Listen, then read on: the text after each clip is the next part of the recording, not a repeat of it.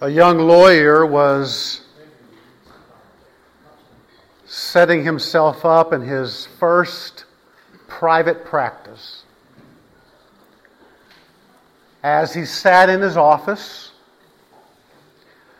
which was basically bare except for his desk with a telephone on it and a bookcase filled with, with important looking legal books, he wondered how long it would take before he got his first client. Then, as luck would have it, from his window he saw a man crossing the street and coming towards his front door. Feeling nervous and wanting to make a good impression on this working class looking man, he quickly picked up the phone receiver and began talking to an imaginary client on the phone. The man, now standing in the office in front of his desk, waited several minutes while the lawyer concluded his conversation with this seemingly very important client. Finally, after ending the conversation, the, long, the, the young lawyer looked up at the man, now directly in front of his desk, and with an attitude of smugness and superiority, he said to the man, Can I help you?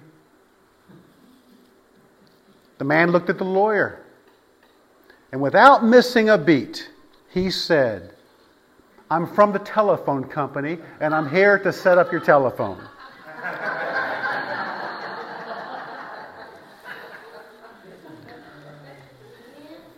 That's bad, isn't it?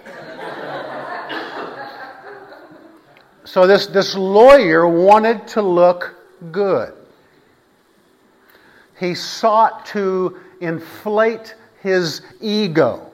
But in doing so, when faced with the reality of a telephone man, he looked very foolish.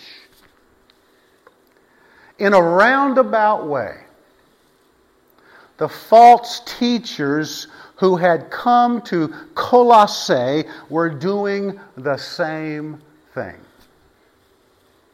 They wanted to appear superior. They sought to elevate themselves. And in their deceptive and self righteous teaching, which was a fusion of Christianity and Judaism and other philosophies, they taught that favor with God was earned by looking good, thereby diminishing the work of Christ. They claimed that Jesus was just a good starting point. Just a good starting point. But in the end, he was not enough. The Colossians needed to do more apart from Christ. Well, if you recall from last week in this letter, the Apostle Paul gave the Colossians a reality check. And he explained that when they were born again, at the moment of their salvation, they were spiritually united to Christ. In such an intimate way that Paul referred to it as being in Him. In Him. In this spiritual union, they were in Christ, full and complete they had everything they needed, and therefore there was nothing they could add through their self effort.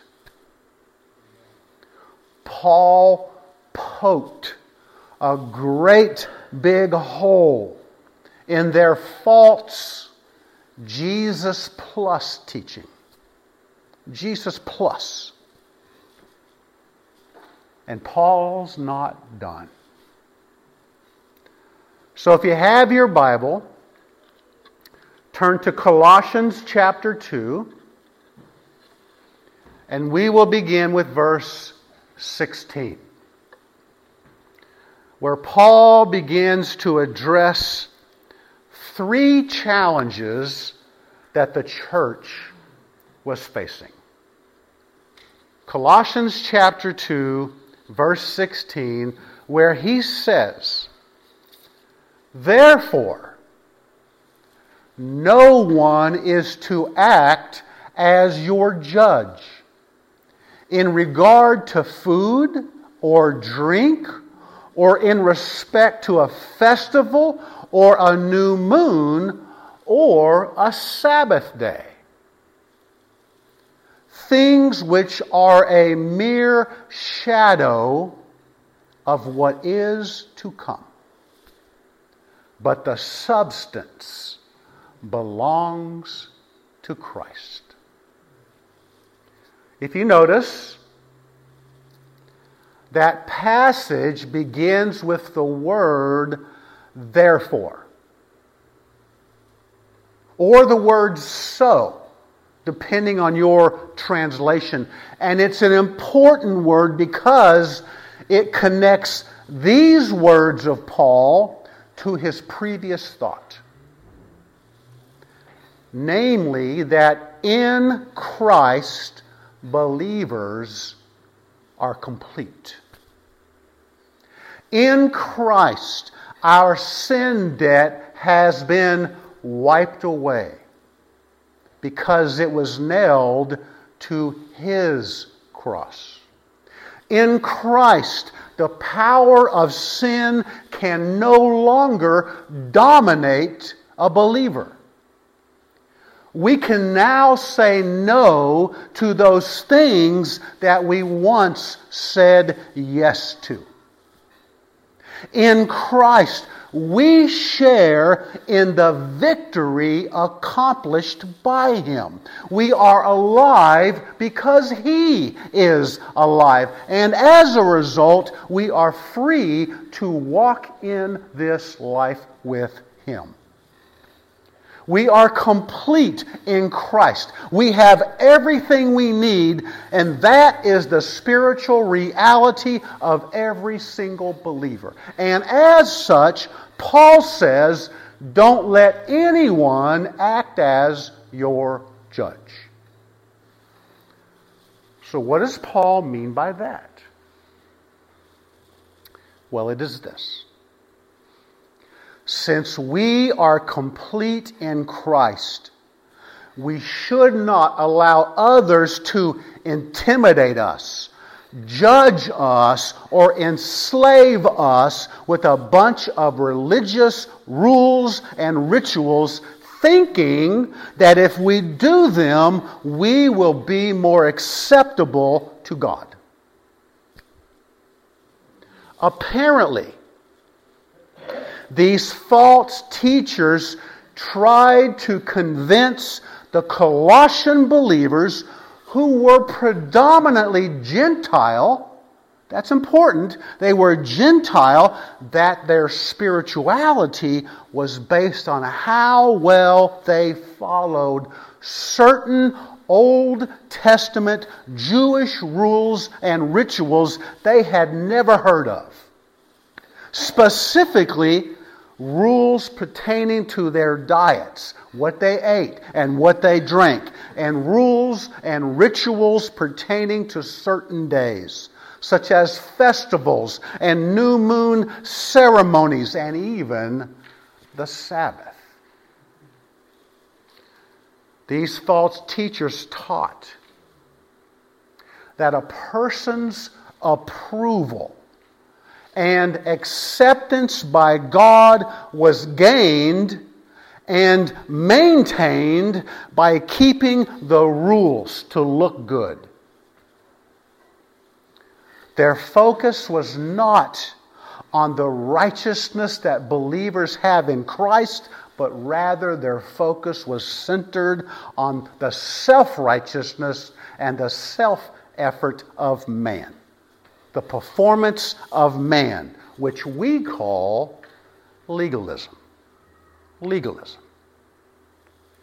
Legalism is a focus on religious rules as grounds for earning as grounds for earning God's favor. Or we could just as well say it's a failure to be amazed by God's grace. It's a failure to be amazed by God's grace. The false teachers measured spirituality by keeping lifeless rules. Not rules like love the Lord God with all your heart or love your neighbor as yourself, but rules pertaining to such things as their diet and their holy days. Rules they enforced through guilt and shame that led to nothing but misery. I want to read something from Max Lucado. You know that name? Max Lucado. He says, a legalist believes the supreme force behind salvation is you. If you look right, speak right, and belong to the right segment of the right group, you will be saved. The brunt of the responsibility doesn't lie within God, it lies within you. The result? The outside sparkles. The talk is good and the step seems true. But look closely. Listen carefully. Something is missing. What is it? Joy. Legalism is slow torture, a suffocation of the spirit, an amputation of one's dreams. Legalism is just enough religion to keep you, but not enough to nourish you. So you starve. Your teachers don't know where to go for food, so you starve together. Your diet is rules and standards.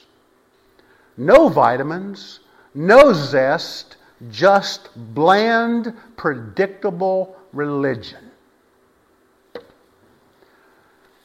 Max Lucado is absolutely right, and I know he is right because for many years I fell into that trap. Oh, I knew I was saved by grace, but I wasn't living by it. And every time that church door was open, I had better be there. And when asked to do anything in the church, I could not say no. Because I was trying to make myself acceptable to God on the basis of my own efforts. I felt like a hamster on a wheel, moving as fast as I could and getting absolutely nowhere. It completely sucked the joy right out of me. And when the joy was gone, so was the worship.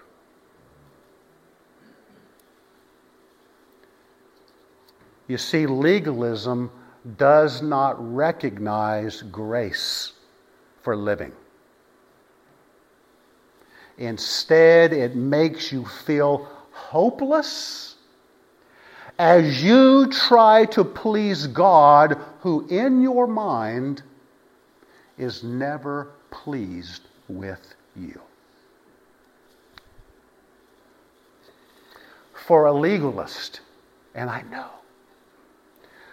God is constantly judging you with a harsh, critical eye, making sure you are crossing your T's and dotting your I's just right. And if you don't, and you won't, then you have lost his favor. Legalism is exhausting.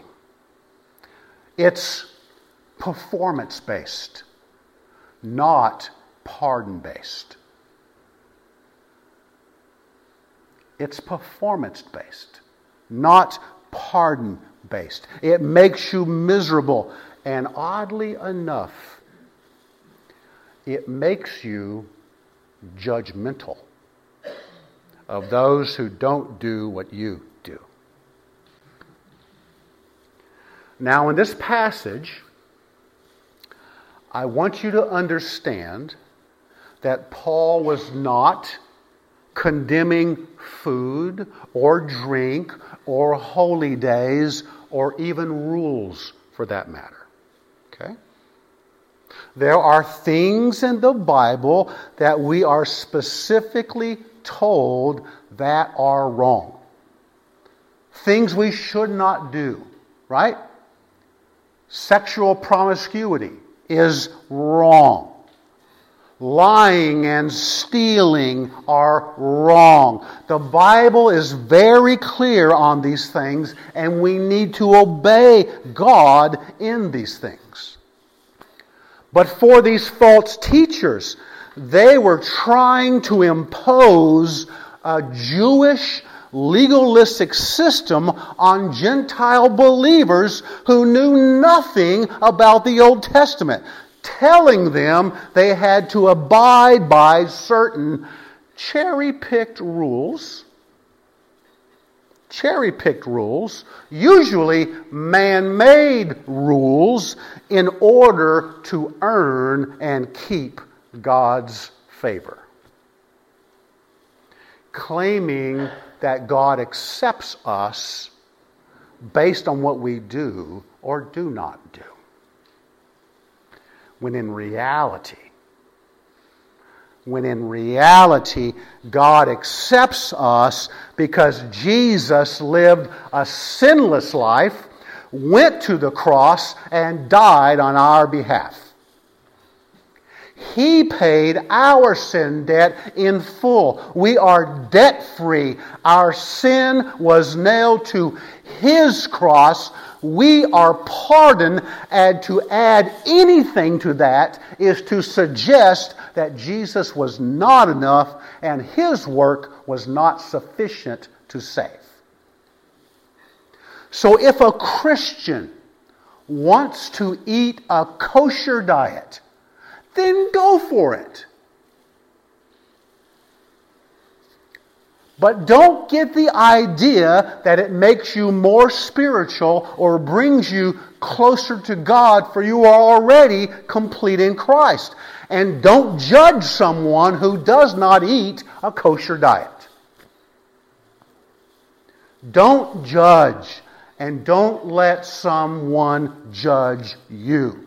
Don't let someone intimidate you with their legalistic Jesus plus teaching. Yes, it might sound good. It may appear spiritual. It may seem Christian sounding. But Paul says, don't do it. You are complete in Christ. You need Jesus plus nothing else. Jesus is enough, and everything else except for him, Paul says, is but a mere shadow. A mere shadow. So, what does Paul mean by that? A mere shadow.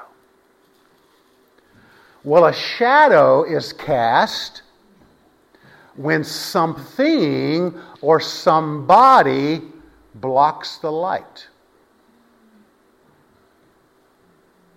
And Paul says that these false teachers were living in the shadow of religion.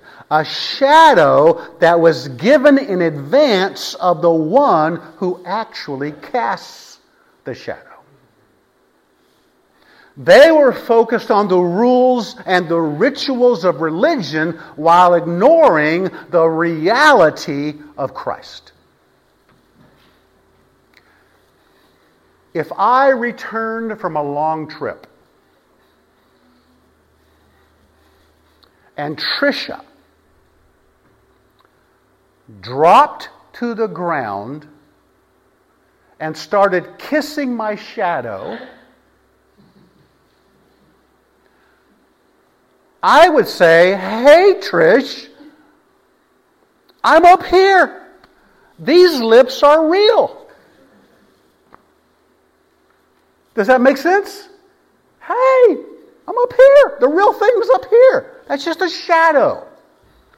That's what Paul is describing here. Once you have found the real thing, once you have found Christ, you don't need the shadows anymore.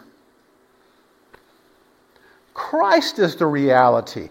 And much of what we read in the Old Testament was simply a shadow cast from Him in the wilderness. The Jews ate manna. You remember that? They ate manna, but that's a shadow. For Jesus is the manna from heaven. He says, I am the bread of life. They celebrated Passover and sacrificed lambs. But that's a shadow for Jesus was the true Passover lamb that God had sent to take away the sin of the world. And only by his blood is there eternal life. They observed the Sabbath.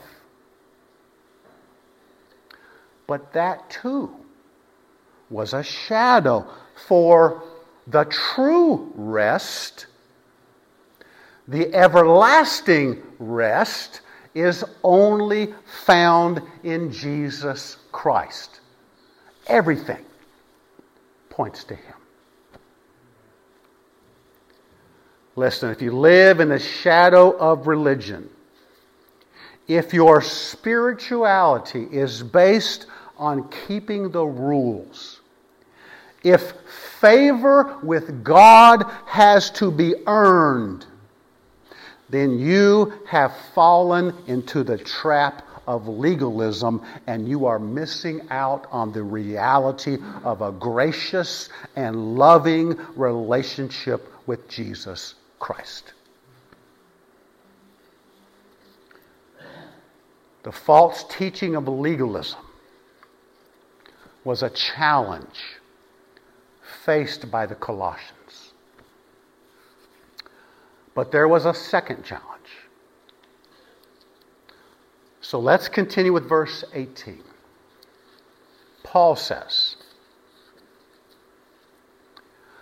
Let no one keep defrauding you of your prize by delighting in self abasement and the worship of angels, taking his stand on visions he has seen, inflated without cause by his fleshly mind, and not holding fast to the head from whom the entire body, being supplied and held together by the joints and ligaments, grows with a growth which is from God.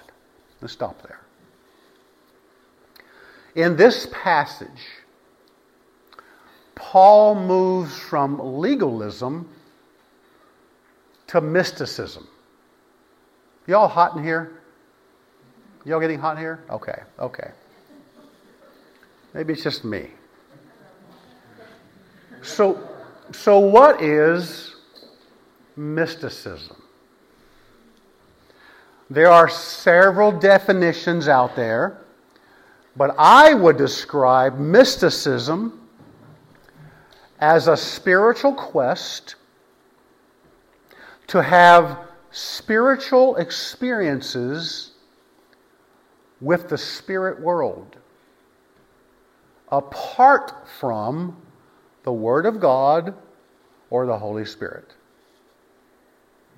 Do I need to repeat that? Mysticism is a spiritual quest to have spiritual experiences with the spirit world apart from the Word of God or the Holy Spirit. The false teachers claimed to have visions and contact with angels.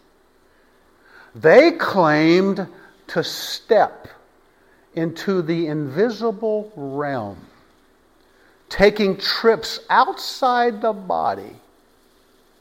And they told the Colossians that if they wanted to reach the levels of spirituality they were at, which was a lie, then they too needed to seek out these kinds of mystical experiences. So they used these, these experiences as a basis to measure one's spirituality. They told people to humble themselves before spiritual beings, to seek visions, and to worship angels, something Christians should not do. And unfortunately, in bypassing the Word of God and the Spirit of God, they were opening themselves up to demonic activity. I think we are seeing a lot of that today with the fascination of the paranormal. Paul said to the Corinthians that Satan disguises himself as an angel of light. And I suspect, this is my opinion, okay? I suspect that in these paranormal experiences, Satan and his fallen angels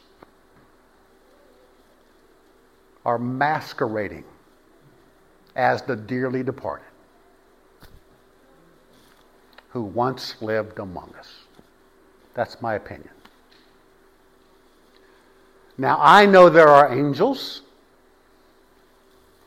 if you recall, we just finished the book of Daniel. And we were introduced to two of them by name, right? Michael and Gabriel. I believe in miracles and signs and wonders. I know that believers can have various kinds of spiritual experiences. I get that. But the danger comes when a person becomes obsessed with seeking these things. When that happens, when the experience becomes the primary focus, when the need for an experience turns into a compulsive desire, then Jesus becomes an afterthought. And Paul says, they have lost their connection with the head. When a Christian loses their connection with the head, Paul says there is no spiritual growth. And the Christian could be defrauded out of their prize. And when speaking of the prize, many suggest that Paul is referring to heavenly rewards. Christians can lose rewards when they appear before Christ for judgment. That could happen, right? That could happen. But there's another thought, which is where I tend to lean. Apart from Christ, apart from Christ, believers could be cheated out of the real experience. We could be cheated out of the real experience of living our lives to the fullest in Him. I think that's where we're defrauded. I think that's where we are cheated. The false teachers were telling the believers of Colossae that mystical visions and conversation with angels and deeper experiences were necessary to make them truly spiritual. But once again, Paul brings them right back to Christ.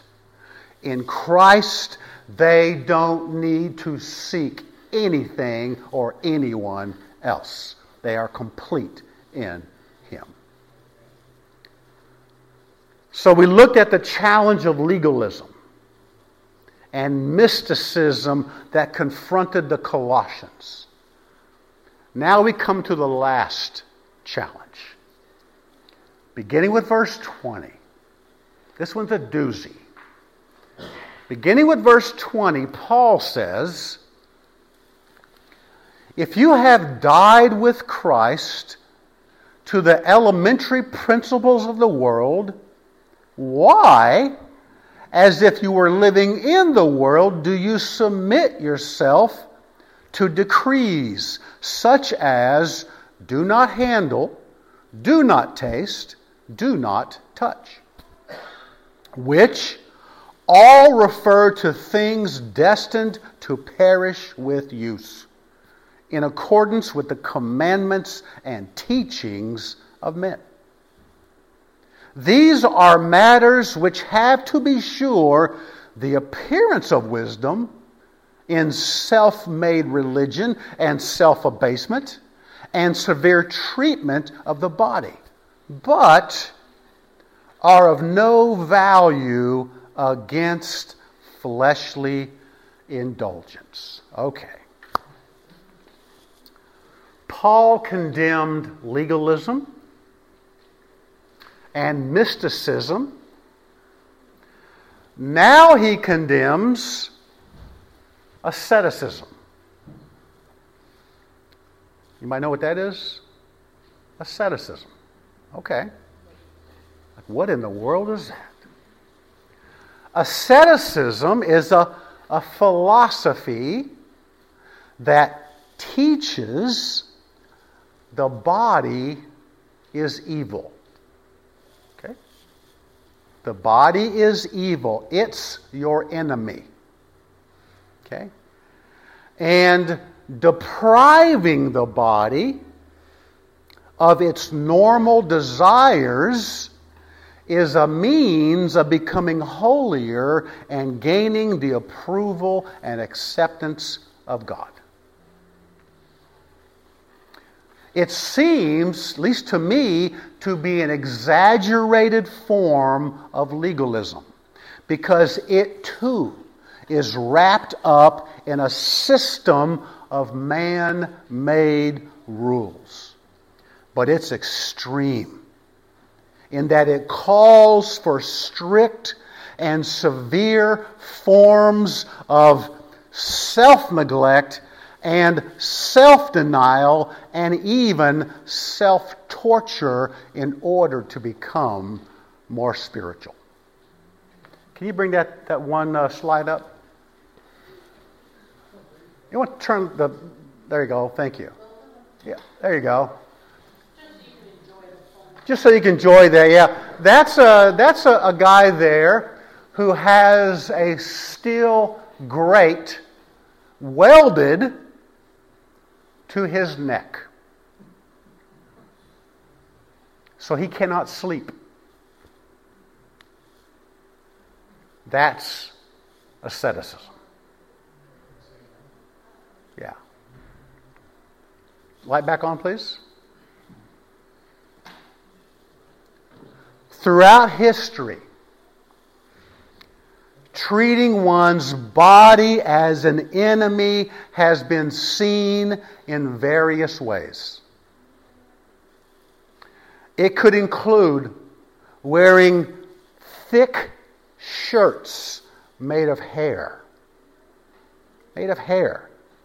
As if itching and scratching makes you more spiritual. It might be seen by sleeping on hard beds or a bed of nails. It might be seen, have you seen this if you watched uh, the, that movie with uh, Tom Hanks, uh, with angels and demons, whatever it's called, where the, the, the guy was whipping himself at the back?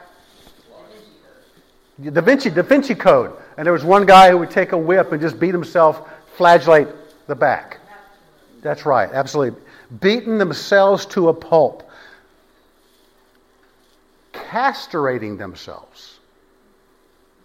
Not speaking for days, maybe even years, going without food, going without sleep, no contact with strangers.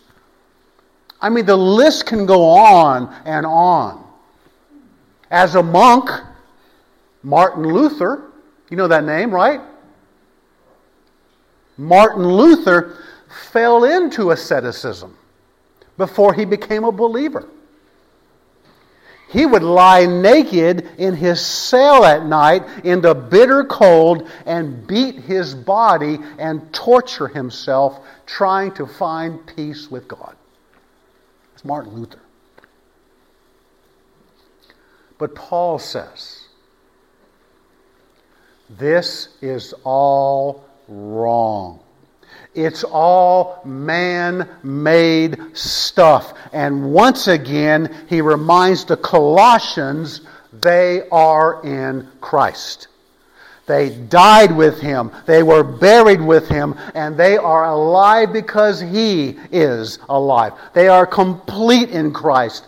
Jesus paid their sin debt in full on his cross, and he has already secured their favor and acceptance and approval for them.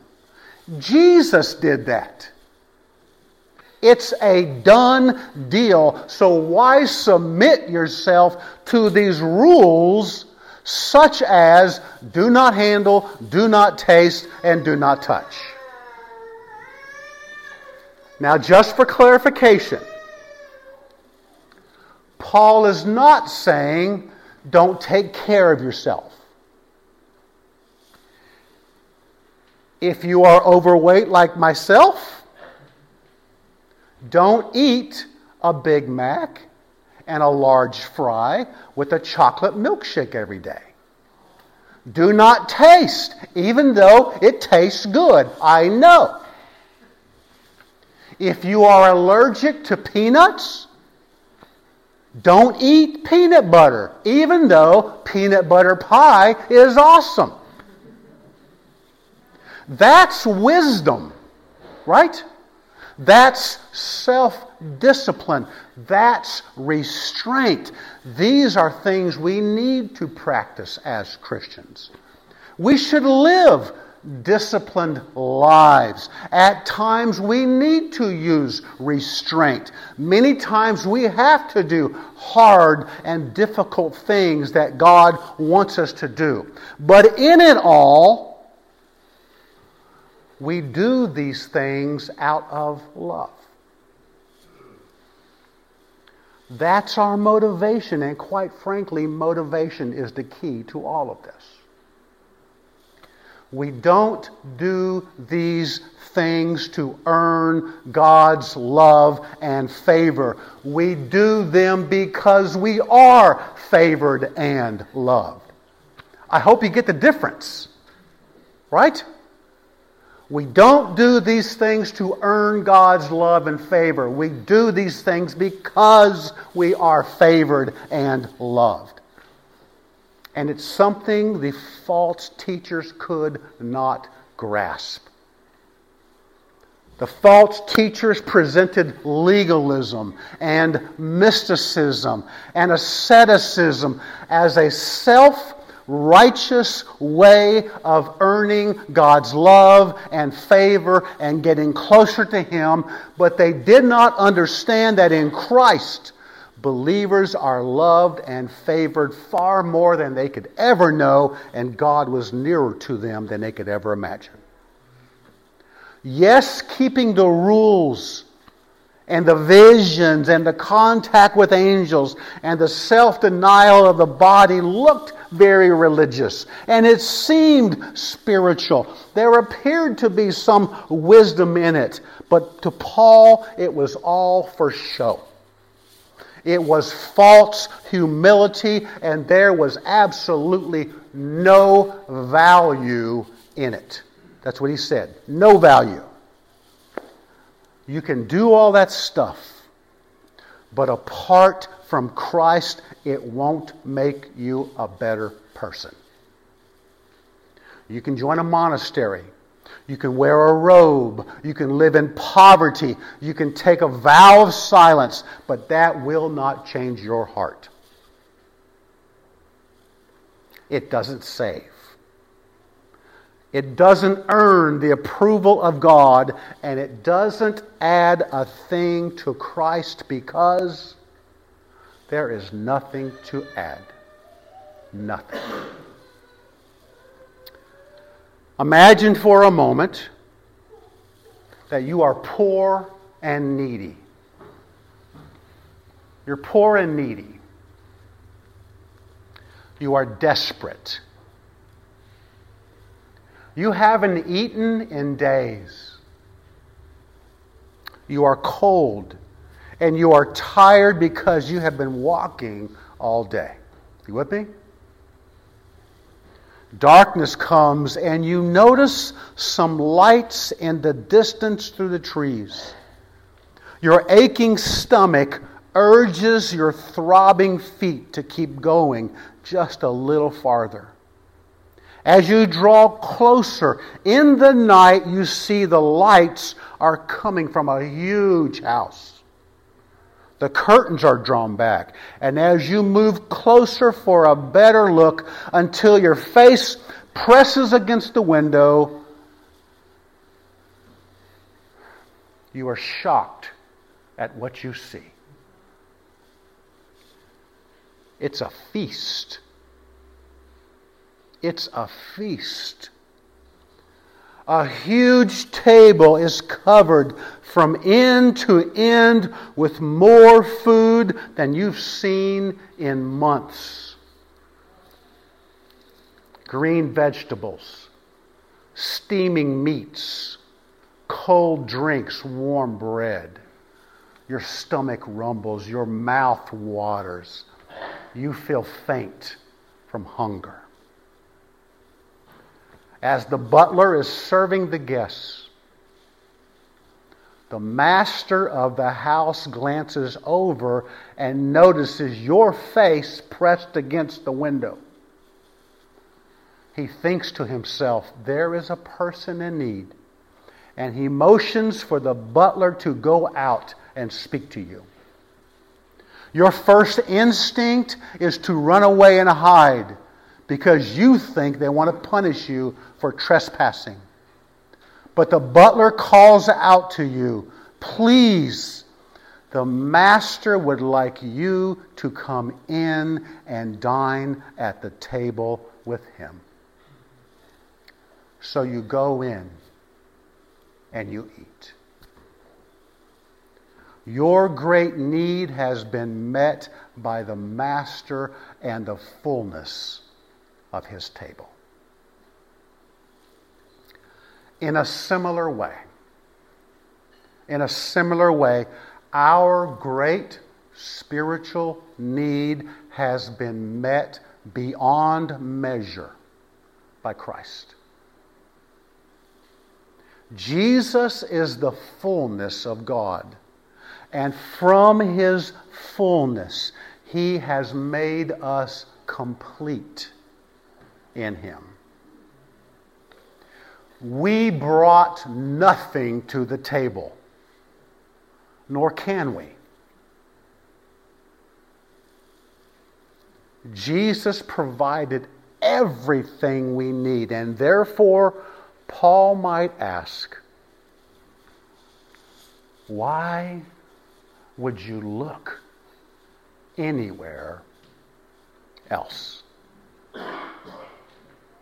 Let us pray. Father, I thank you for this time in your word. Father, I, I, pray that I did justice. I pray, Lord God, that what was said and what was heard was pleasing in your sight.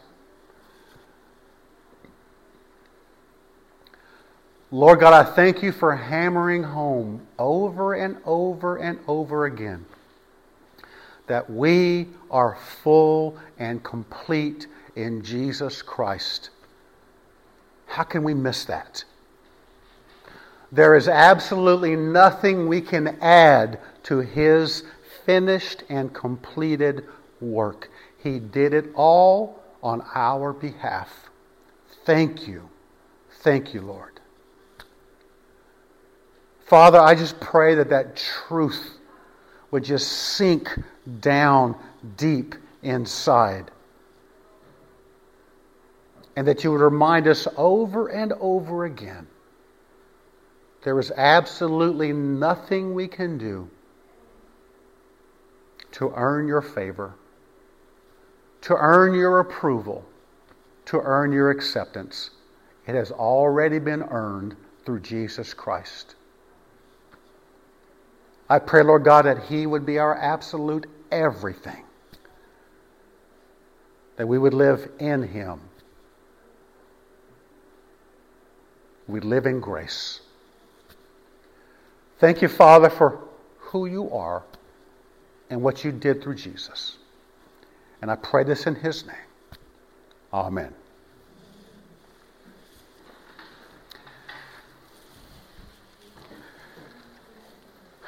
You may have heard this before. In 1962, I think that's what I think that was the year. In 62, there was a well-known theologian by the name of, of Karl Barth, B-A-R-T-H. He was uh, he was a Swiss German theologian. And in 1962, he was invited to the U.S. to speak in a chapel at the University of Chicago. After he spoke and gave his lecture, he was asked if he could summarize the greatest truth in the Bible. The single greatest truth in the Bible. Could he do that? And he said, he learned the single greatest truth from his mom. It was in a song. Jesus loves me, this I know, for the Bible tells me so. The greatest truth in the Bible. This guy was a deep thinker, a theologian of theologians. People are still reading his stuff. Jesus loves me, this I know for the Bible tells me so. And it's because He loves me and because He loves you more than you could ever know, more than I know. It's because of His love that we love Him. And it's because of love that we are motivated to obey. I don't obey him because I'm trying to earn his love.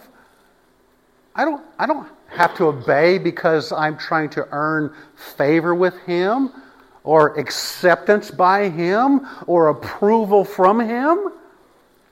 That's not why I obey. It's because he loves me. My want to changes. My, it, that, that's what changes. My motivation changes. It's not that I have to do these things. It's now, because of love, I want to do these things. It changes everything.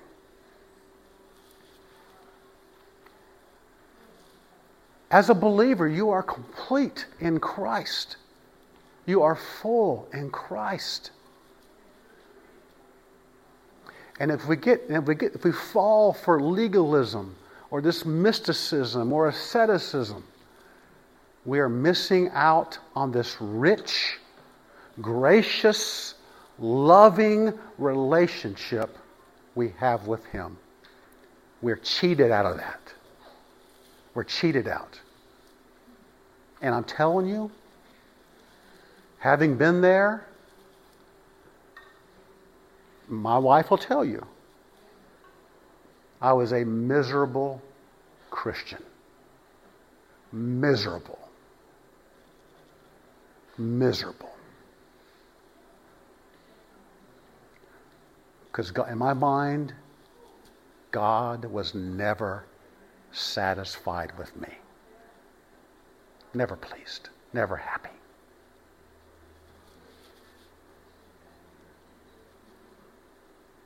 Oh, I knew I was saved by grace. I knew that. But after that, I had to earn his favor. I had to earn his acceptance. I had to earn his approval. And Paul would say, What are you thinking? You can't do that. You are saved by grace and you live by grace. And that changed everything for me. That's right. That's right. That changed everything for me. I was so miserable. I had no joy.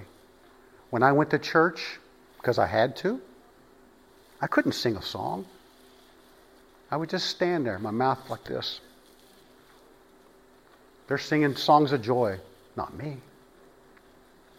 Because I'm there for all the wrong reasons. Everything became drudgery. Everything. Going to church, Bible study, prayer, you name it, it was drudgery.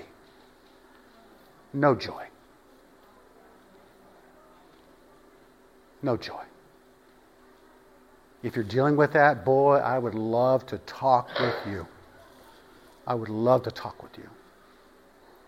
Maybe you're here this morning and you do not know Jesus Christ as your Lord and Savior. You don't understand the truth behind that, what that means of being in Him. I would love to talk with you. If you're looking for a church home, we'd love to have you. I'd love to talk to you about that. Or maybe you just need prayer. I'll pray with you. Because I want to, not because I have to.